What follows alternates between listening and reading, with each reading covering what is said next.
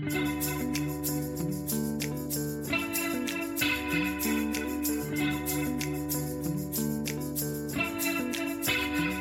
again. I'm Elena Armijo, and we have a wonderful show for you today. Can you have a partnership when you're a solopreneur? We'll look at that in our coaching tip for the week.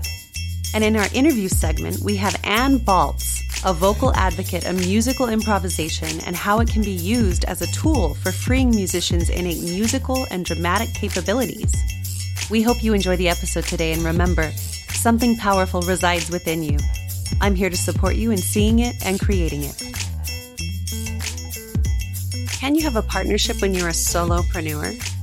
What an interesting question. So, a solopreneur, right? Somebody who works by themselves on their own, who runs a business on their own. But does anyone really run their business on their own? I'm of the belief that running a business takes a massive amount of support and a massive team. So, the first thing I would look at if you're a solopreneur is where are you keeping people out? Are there partnerships that you could develop that you've been resistant to because you think you're a one person show? Is there support that you could allow in that would make your job easier? And even if you're a solopreneur, one business on your own, what would be possible if you allowed more support than you've ever had? I think that most people who build incredible empires and leaders in the world have much more support than anybody could possibly imagine. For my own team, I look at what I have.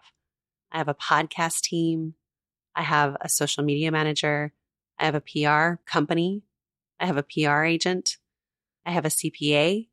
I have a lawyer. And these are just people on the top of my head right now that I can list, but they are my team. And with my team, I feel like I can run an efficient business. So consider if you don't have a team, you might want to get one. And what could it look like without costing you the whole bank? And where are people already offering support or offering to mentor you that you could take them up on that? Thanks for listening.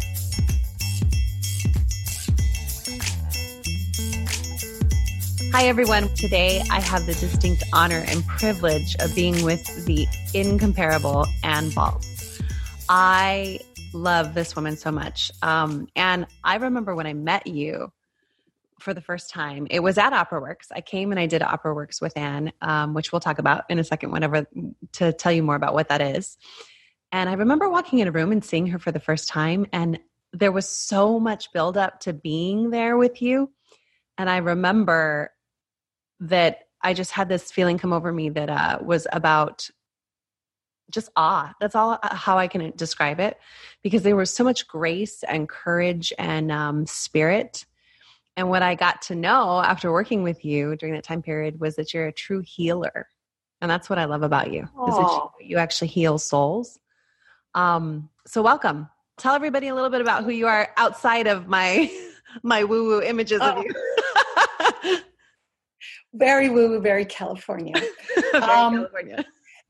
Yeah, so I am, uh, I grew up in New Mexico in an adobe house with pet burros and on the on the mesa outside of Albuquerque. And so I have always felt a deep connection to the earth and to dirt because that's what adobe is. You grow up in a dirt home. And and also I went to school with um, people of of Hispanic backgrounds, of the Navajo backgrounds, because we were we abutted the reservation to a certain degree, and and I think there was I, I just grew up learning that we're all the same, basically.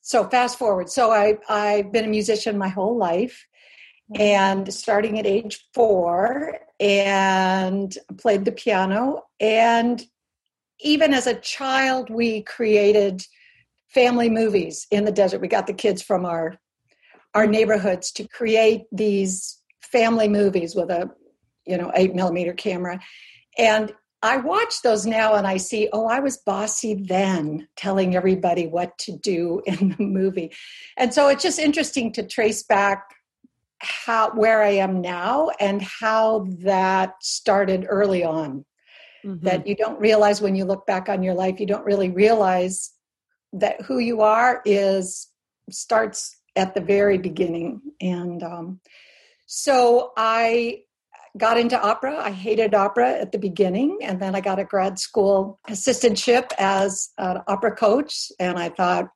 uh, how badly do I want to go to grad school? And I decided yes, and then just fell in love with opera. We did La Boheme in English, and all of a sudden, music all those notes on the page suddenly made sense to me. They represented emotions, they represented actions, they represented the story, and I just fell in love. And um, so I went to the San Francisco Opera and trained at the Merola Opera Program, and then started working in the business. And then in 87, I just started my own company to train opera singers. So there we are. Yeah, and that's where we met. Tell us a little bit about OperaWorks and what it was. Yeah. So, Opera Works, I had been music director of other programs. And so I felt in those other programs that there were parts to the training of singers that weren't being addressed. And so I just thought, oh, well, I can do that. And so I just started a program, Opera Works, to train singers not just as singers and not just as actors, but as also to incorporate the human beings that they are so that that would infuse their music that would infuse their performances with who they are in their unique being. And i felt that was the part that was really missing. And so we were the first to incorporate yoga into the program. We were the first not the first, but we always had Alexander technique in the program. It was very physically based because if the body is locked up, then the voice is going to be locked up and the the soul is going to be locked up. So to create all those physical activities in the program was a huge step in opening up a singer. A lot of tears when you unlock those physical barriers. Oh yeah. A lot of tears happen, but it's beautiful when people sing from that place of openness in their heart and their soul. Well, and, and I I can speak as somebody who was part of the community. There's such a following. Like the alumni group of Opera Works is expansive across the world. So when we're talking about you being the first, yes, you were the first. You were the you were the one people came to to breathe life into something that we were taught a certain way. And actually, I want to know more about your theory behind how singers were taught back then. Because um, I know you spoke a little bit before around it was a very binary way of thinking. Can you say more about that? Yeah, sure. So the way classical musicians, classical musicians are generally taught and and continue to a certain degree today is that there is a right way for a piece to be done and a wrong way or if it's not the right then everything else is wrong and that never made sense to me because in my mind the composer in most cases the composer is dead and is not going to be around to tell us how a piece should go so where am i in that picture where am i to create my interpretation of what this music says to me mm-hmm. and i thought you know i can't be the only person who feels this way and I'll back up a second. When I was in grad school, my piano teacher, whom I adored, my piano teacher would, this is how my lesson would go. I, I would play and then I would, she would stop me to correct me. Okay, so let me correct. And then I would play and then she would correct me and play and correct. And after a, years of this, one day in a lesson, I just closed the lid to the piano and I said, Am I doing nothing right? Mm. And she was just so surprised that she said, Well, of course you are. And I said, And how would I know? Because the only thing I'm hearing is what I'm doing wrong or what needs to be fixed.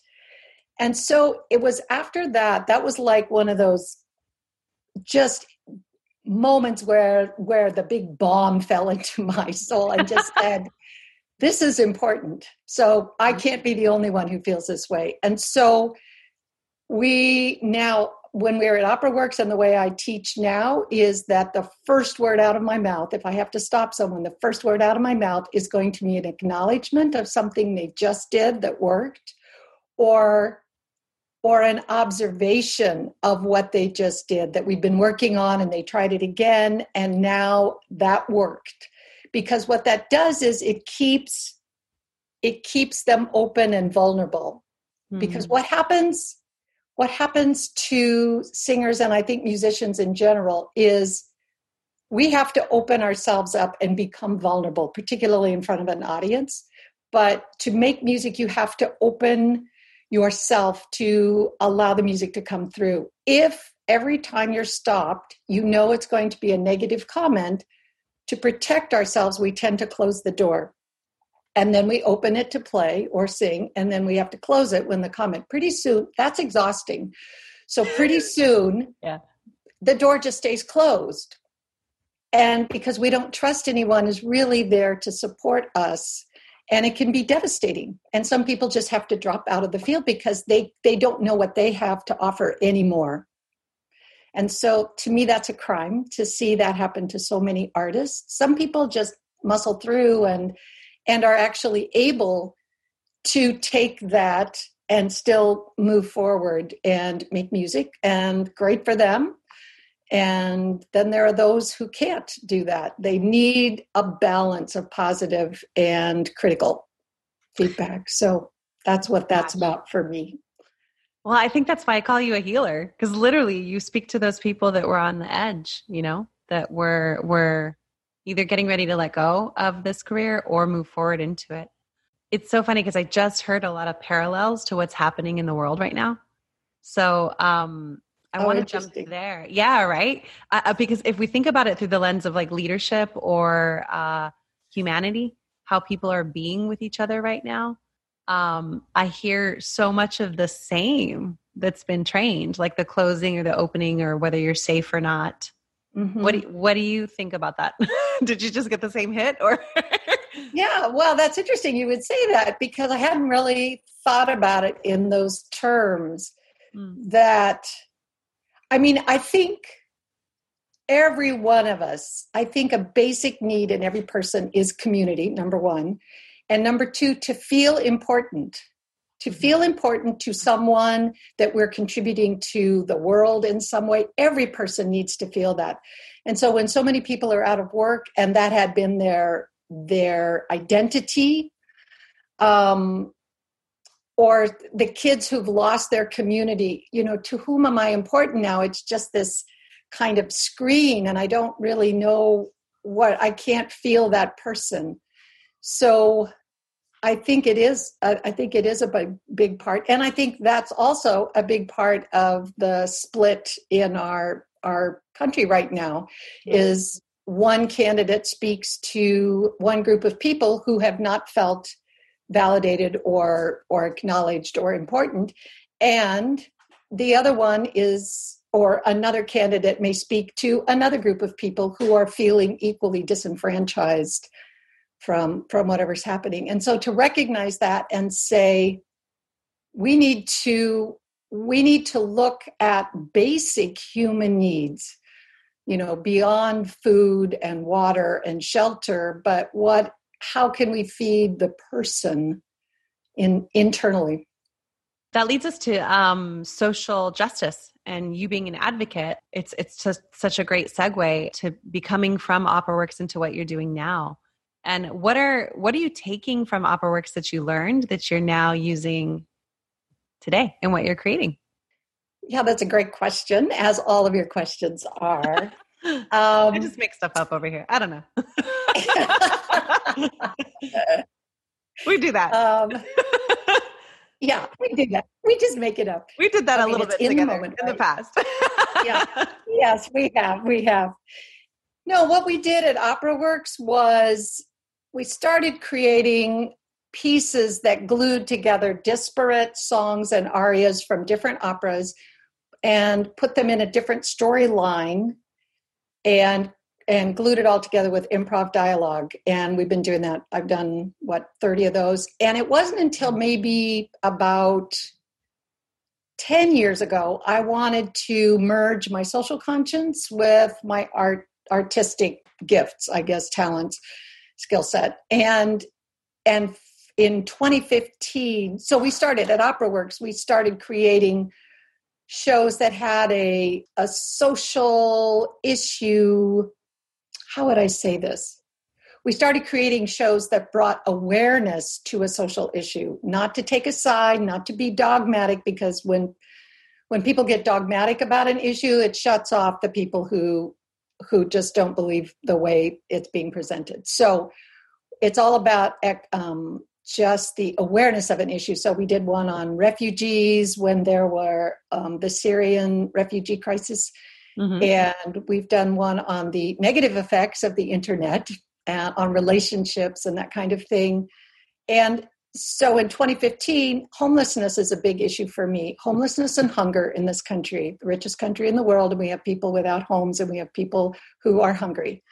And so we've we've started creating now as an independent artist after i left opera works i've started creating these pastiche operas and in universities as i had done at cal state northridge when i was teaching there because i feel like students it's so easy on social media just to zip through the the feed on facebook or instagram or any of those social media thing and not really get what the issue is not mm. really understand and so if I create a pastiche about homelessness and they have to research what it means to be this kind of a homeless person or what drove this person to go, now they have had to research, they have to play that person on character and on stage, and that their knowledge of that issue is more in fondo, we call it in, in Italian, it's, it's just at the deepest level because yeah. now they have lived in those shoes um, I just did one on immigration at Bowling Green University, and nice. those kids were amazing and and really had to dig into who is who is asking for asylum. And one, two people had to play the immigration officers.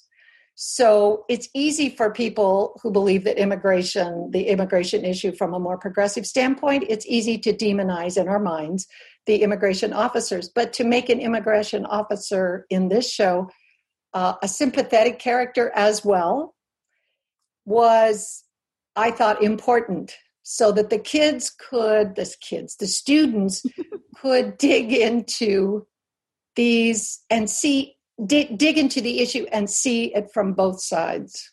Yeah, well, and what I love about what you just said is that it actually brings it to relevant time right now. So not only are they experiencing it at the same time in their own body, soul, connection, mind, but um it it's spurring a conversation that is relevant all the time.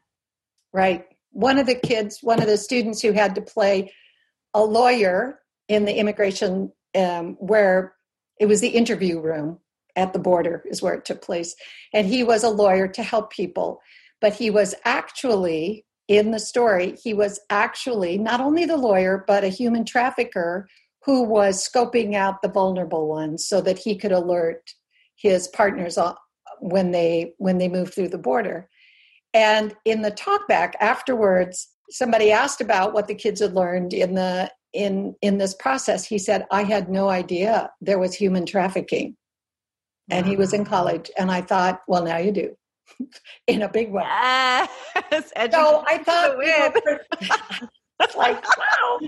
So but i thought and i created these at the university level because not only are they learning to look at the words of songs that they may have sung a hundred times in lessons and performances now they're having to look at these words in a completely different context that is relevant to their lives right now. They have to do the research, they have to play these characters. So it's a different form of education that is multidimensional in my mind. It's multidimensional. It's not learn this song and then we'll perform it. And do it the right way.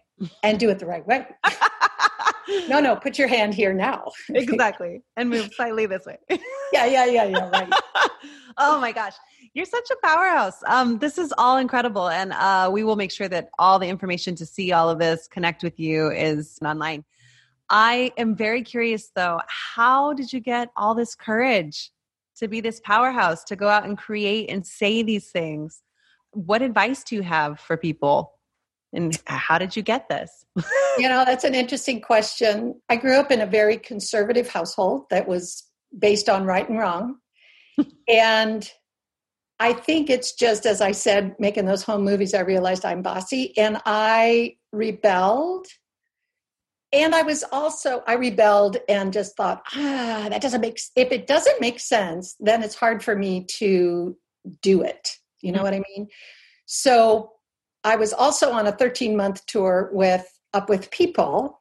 I toured with them for 13 months. And I remember sitting in the bus driving through Montana or someplace and watching the countryside go by. And I thought, now I can live my life for my parents, or if they live to be 80, then I have taken my entire life and I've lived it on their terms. Mm. And I'm not willing to do that.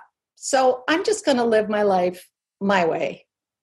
And there have been some rough times, rough conversations because I went against their wishes. I moved to New York when I was supposed to just move home. And, you know, and I love my family. But I just, there were things I wanted to do that I was driven. I've not always been courageous, that has come. Mm. But, um, and fear, of course, is a huge factor. But the question is do I give in to that or do I just leap and see what happens? You know, that's the improvisatory nature. Yeah. Um, let's just see what happens because if that doesn't work out, I'll just make a different choice. So now it's, you know, when you start to realize that people are reacting positively to the things that I'm doing or saying, not everyone, certainly, not everyone. Um, and starting a, starting your own company yeah. is also you know i just kind of started it oh i know how to do this. And we just you know put out brochures and there we are you know some people showed up and i hired faculty and that was kind of thing. But the the pushback i got from people in the traditional opera world was extreme. It was huge. Uh, yes. yeah it was huge that this was just a bunch of crap and this doesn't work because it didn't fit their model of what opera education should be. Yeah. And so you just start to steel yourself against that because I knew in my heart I could see it was working the way we were working with people. I could see that. And people and the singers were saying, Oh, this is amazing. I just feel so authentic. And so I figure, who am I doing this for? Am I doing this for the traditional opera business or am I doing this for the people in front of me who want to say something with their music? And that's the direction I chose. So you know, it got better and then we became more recognized and um yeah, and you got a lot and then you were at the forefront. yeah, pretty much. And it's like, how do we and then I got nervous. It's like I've lost my edge. Being yeah. successful. yeah, what's what's wrong with people are criticizing so much? Yeah. Yeah, that's beautiful. I hear in that just um, innate trust that what you are creating is exactly what you believe in. I do. I do. And there was a quote I saw when I toured with Up with People. We toured Mexico for three months. Mm. And I remember going to a classroom in this little town in Mexico. And there was a sign in English on the door that said, I must do what I believe and believe in what I do. Life is too short for anything else. And this was my late 20s. And that has just kind of, what is it that I believe in? Your I just better do that because I don't know what else to do. Ah, that's so good. A guidepost, a little mantra. Yeah, it is. It is. Yeah. How are you taking care of yourself now? Because I have it that uh, we're in a new world. Nobody knows what's going on every day. Yeah. Uh, you're still creating very big, impactful things, and you're using your voice in a big way. Out of all our speakers on the series, I, I think you're the most active in social justice daily. And so, how do you stay sane? Yeah, it's there. Yeah, there was a period about a month ago when it was just everything was too much. Mm-hmm. Um, and people were hurting and and i'm also a red cross volunteer and so that's that's been a part of it is i have found that stepping outside of my world and my concerns about me and volunteering i now volunteer for two different organizations has been a tremendous help to me to get get out of my own worries, my own anxieties because someone else is always hurting more. They've they've lost their home in a home fire. They need somebody to help them organize what they're trying to do, which is very powerful. Um, other than that, I have plants. I have a million succulents because they can't you, you can't kill them. They're very forgiving. And you know, sometimes I'll just go out and water them.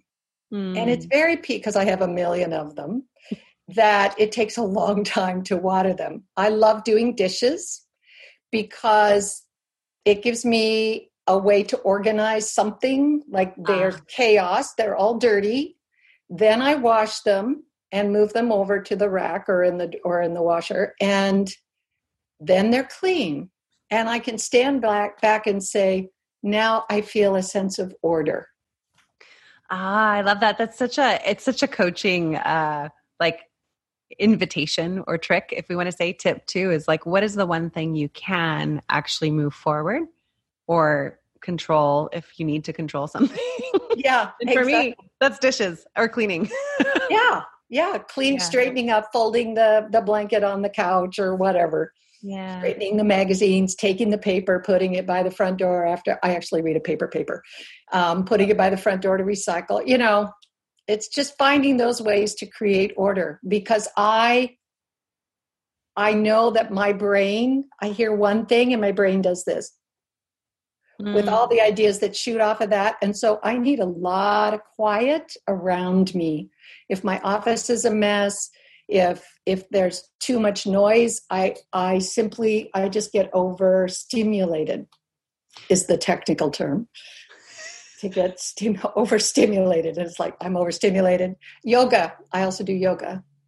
Gosh we are similar. We are like peas in a pod you and i. All of this yeah. is, is, like yep me too. Ditto. well, yeah well and i what i love about it is you know this about yourself and there's no judgment around it. You've removed the judgment of whatever it could be to just say, like, hey, this is what I need to recalibrate. Right. And the opposite side of that is I really need to be a slob for mm. a while now. Mm-hmm. I'm just going to just not care. And so I tend to go high, high that way, like super fast, and then I'm going to be a slob. And it just regenerates me to be a slob and then out until I get bored. Like after I left Opera Works, that was after 32 years, and I was burned, burned, burned out. And I took a two week train trip. I got a little sleeper car and I just got on the train and just watched the country go by, no agenda. I just thought I just need to be alone. And I have a loving husband who allows me to do that. Support. And yes. um, yeah, so traveling train trips are extremely restorative to me. Amtrak. Mm-hmm. That little cabin, you shut the door, and it's just you and nature. I love the, it. What do you want to disrupt in the world with what you're creating? My dream is that I would have an, an effect, an impact on the educational system, the educational methods that um, would acknowledge the individual.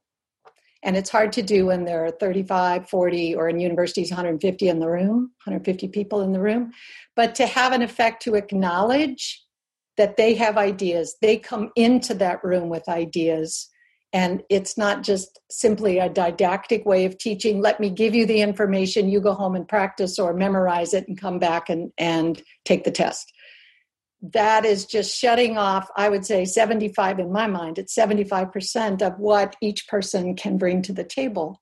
Whereas the Socratic method is asking questions and getting them to think critically and getting them to, to actually think and giving them voice and opportunity or permission to use their voice. So that would be one thing I love the fact that so many singers now coming out of Opera Works and then also people who've participated in these other pastiche are starting to realize that music can have a message beyond what someone 100 years 200 years ago originally wrote it for the poet or the or the composer that we can use those same messages because human emotions stay the same mm-hmm. across we are humans, we have the same emotions. So it doesn't matter if it was written in 1400 or it was written yesterday. Those emotions that that are being expressed artistically are, are the constant. So if we can take a piece and put it in a more contemporary setting, then it, that is a creative act and not merely a recreative act for mm-hmm. singers or mm-hmm. musicians. You know, take a piece of music, there are black dots on the page, the notes. We recreate those correctly, and then we're we're judged either that was successful or not. But to re- to create is what I feel like I am doing and encouraging singers to create these new characters in these pastiche that didn't exist before. They can't go to YouTube and look them up. They can't just research they have to fill in the blanks. Here's here's the outline of what your character is doing in this piece at this moment in this dialogue with this person. Here's the outline. You need to fill in the blanks. And what comes out of people is amazing.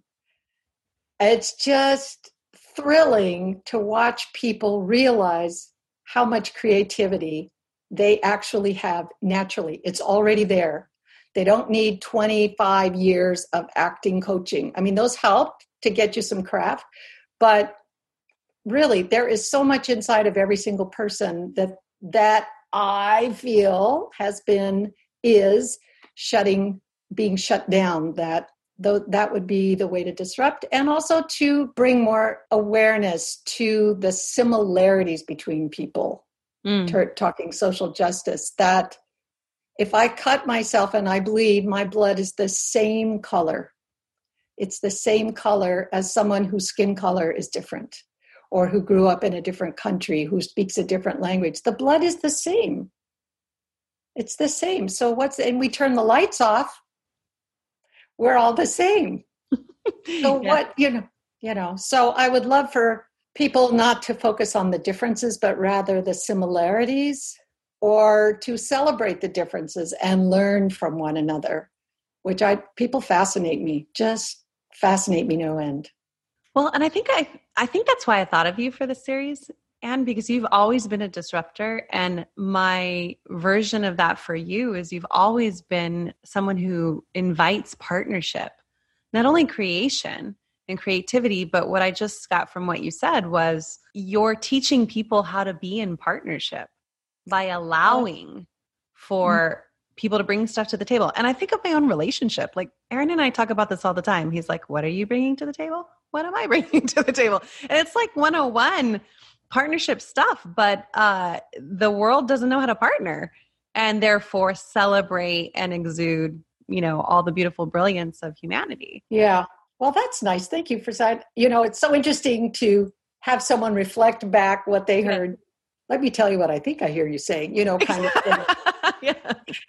You know, in today's world, when compromise has become a dirty word for some, yeah, I, it's like, oh, I'm so sorry. But as an accompanist, as a piano collaborator, it's all about compromise. I can't just say, no, this piece goes like this. And the singer's going, yeah, but this piece goes like this. Well, then I'm going to do it my way anyway. I mean, well, then we don't have a piece. Yeah. And then how many people are we just have like marriages like that? or, you know, exactly like that. Yeah. Just from yeah. basic connection. Yeah. That's amazing. Yeah. And it's just it's super clear what's possible from there for you, you know, with people that are connected and partnering the world? On Facebook, you're supposed to write your mission, or that's one of the things you can put on Facebook. And I struggled and came up with these multi things. And finally, I just thought, you know what I want to do? I just want to do good. I can focus on that. Mm-hmm. I just want to do good. However, just those four words, I want to do good, five words, it just gives me the baseline for everything that I do, every word that comes out of my mouth. That was easy for me to just think rather than a whole list of things that I want to accomplish in life. That stuff will come. You know, stuff just shows up and you go, oh, that sounds like fun. Let's try that. So, um, yeah, keeps me going. I love that. Is that if you were carrying a sign into the future to have people follow you into 2021? Is that what you would have on your sign or would it be something else? Yeah, I would like everyone to wear that sign. Yeah, right. Just do good. Like we just have t-shirts like like you know, Black Lives Matter and that kind of thing. I exactly. want to do good. Exactly. I just want you to. That's it. it. yeah. Oh man. I mean, isn't that what we go to church for? To to learn? Isn't that what religion? Whatever religion. Yeah, yeah. You know. Well, and that's a great question. I mean, for me, it's always a spiritual question, like what's next for the universe and what what is the universe inspiring in people? And I hear that that is what has been inspired in you. Is just do good. Mm-hmm. Go up and and try. Yeah. Yeah. That was something I think I got from you. It was such a sense of freedom in Opera Works to show up and just and just have you say like, just try something. maybe it works, maybe it doesn't. exactly. It also starts to eat away at the wrong as being bad. Sometimes wrong leads us to a greater yes, you know. Hmm. It's um as the supervisor at our last evacuation point that we worked last time, we were trying to figure out how to do something. And she says, We're just taking the scenic route to yes. And I thought, That is great. we're taking the scenic route to yes. And, you know, yeah, yeah, yeah, yeah. It's just perfect. trying to figure it out. And you eventually get there, but it wasn't a straight line. Mm, so. It never is. oh. Well, Anne, thank you so much. Thanks for all you're doing. Thanks for your volunteer service. Thanks for being in the heart of the fires right now. Thanks for being on the front lines of social justice. Thank you for your creative heart and brain and soul. And thank you for being here.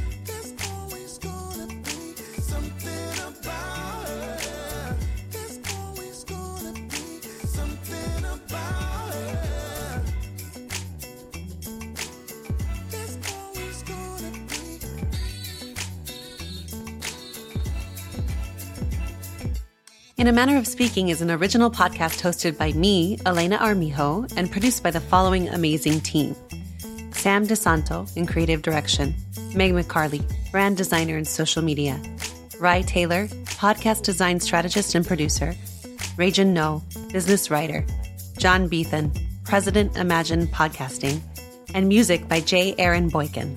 Thank you so much for joining us.